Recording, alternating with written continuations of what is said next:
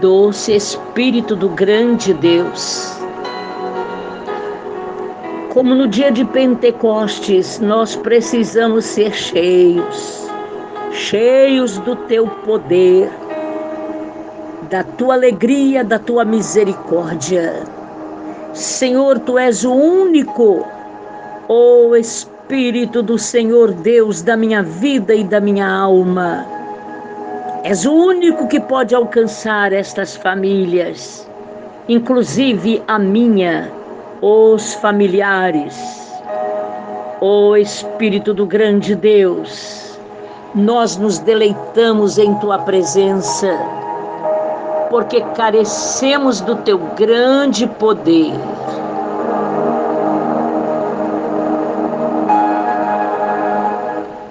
Venha como neste nesta trilha sonora, uma torrente de água soberana e poderosa para as nossas vidas, refrigério para cansados e oprimidos.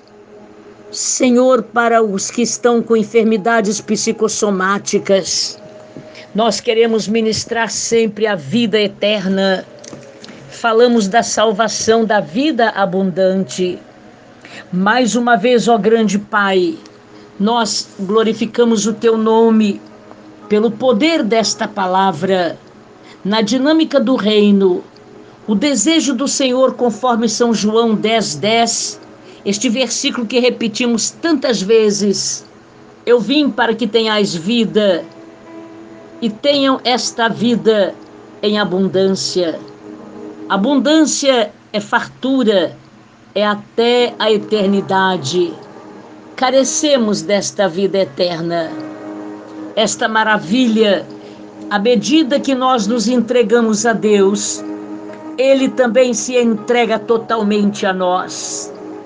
Esta é a mensagem suprema da Bíblia, uma entrega total da própria pessoa de Deus. Está a verdadeira prosperidade baseada na Bíblia a verdadeira possibilidade de saúde para todo o nosso ser, corpo, mente sarada, emoções, relacionamentos e de todas as necessidades materiais, elas podem ser atendidas. Acima de tudo, a prosperidade dele traz a vida eterna. Você está entendendo que na dinâmica do reino, por mais que possuamos aqui na terra, o que prevalece é a eternidade. Para pensar nisso, o que mais vale a pena ter? Jesus disse que veio para dar a vida. Não é simplesmente a existência comum, mas uma vida completa, uma vida total.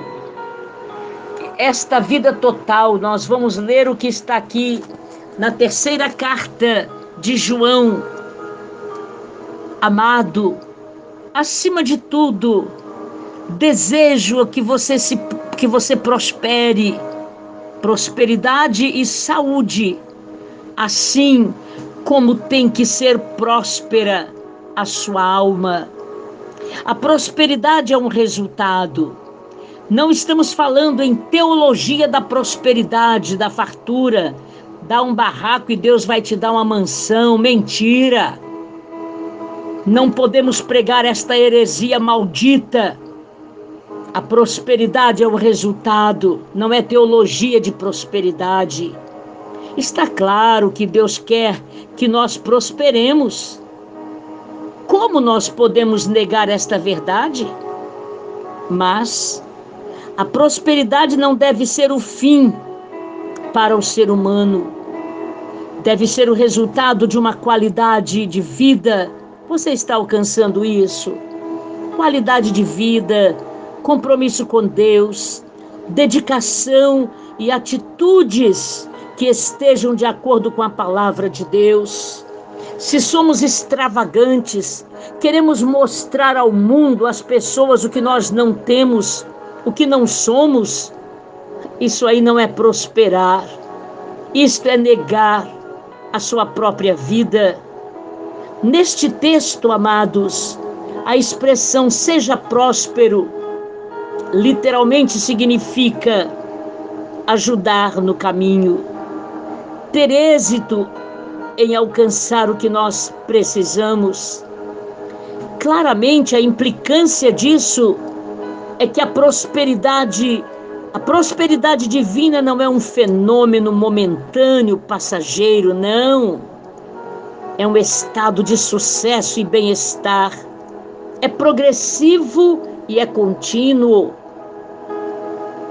Vale para todas as áreas de nossas vidas ou espiritual, comunhão com Deus acima de tudo, o físico, o nosso emocional.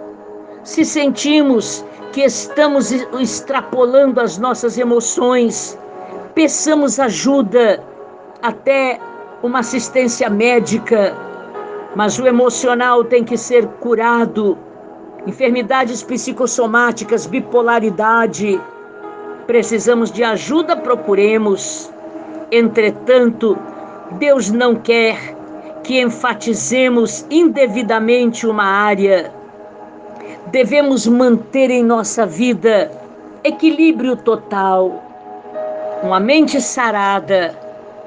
Amados, João pede a Deus para que a prosperidade temporal e saúde física seja uma posição espiritual, que sejamos generosos numa conduta que revele estarmos em condição de prosperar com saúde.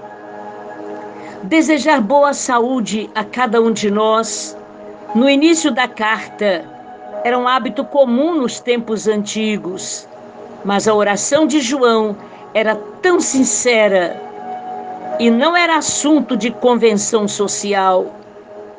Desta forma, esta carta nos dá uma garantia para orar pelo bem-estar físico, material, espiritual, nossa vida e de todos aqueles que nós amamos.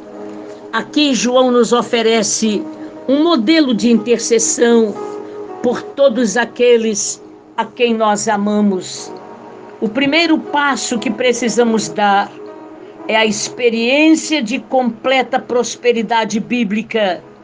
Prosperidade bíblica? Sim, é crer que Deus é o maior desejo na nossa vida. O passo seguinte é alinhar os nossos desejos com o desejo do grande Deus. Ele não nos aceita desperdiçadores. Nós conhecemos uma pessoa que é, na verdade, uma doença acumulador de alimentos. Nunca tínhamos visto tal coisa.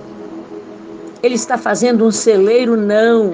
Ele acumula comida e ela apodrece. É uma doença. Não tem saúde mental. Gasta o que tem e o que não pode. Para mostrar a quem? A própria enfermidade realça nisso.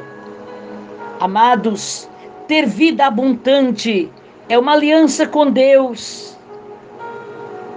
Desde o início dos primórdios, as Escrituras nos mostram que Deus quer que nos sejamos felizes e prosperemos em saúde mental, física e material. O livro de Gênesis nos fala que Deus fez tudo e declarou que tudo era muito bom. Ele deu esta bela e farta terra a Adão e a Eva. Ele recebeu o domínio sobre tudo na terra, não domínio sobre o próximo. O próximo eu, nós dependemos é do grande Deus em primeiro lugar. O plano de Deus era que o ser humano enriquecesse e tivesse uma vida próspera e abundante em todas as áreas.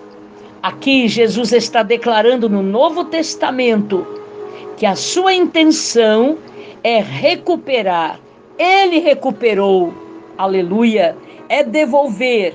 Ele devolveu a nós, seres humanos, a intenção de Deus e anulou e bloqueou a intenção de Satanás de impedir que sejamos abençoados. Abençoados, ser prósperos não é desperdiçarmos a vida, a saúde, o dinheiro para mostrar aquilo que não somos. Assumamos a nossa condição. Quanto mais humildade, quanto mais simplicidade, menos nós gastaremos e mais nós estaremos sendo abençoados. Desta maneira, o significado da vida abundante é quando nós nos colocamos acreditando que Jesus nos liberta da morte eterna e nos dá uma vida eterna em abundância. Através da morte e ressurreição, Cristo abriu uma nova dimensão para nós, ou seja, as coisas velhas, nós não podemos trazê-las para nos fazer tropeçar. Acertemos a nossa vida agora. É este o grande momento.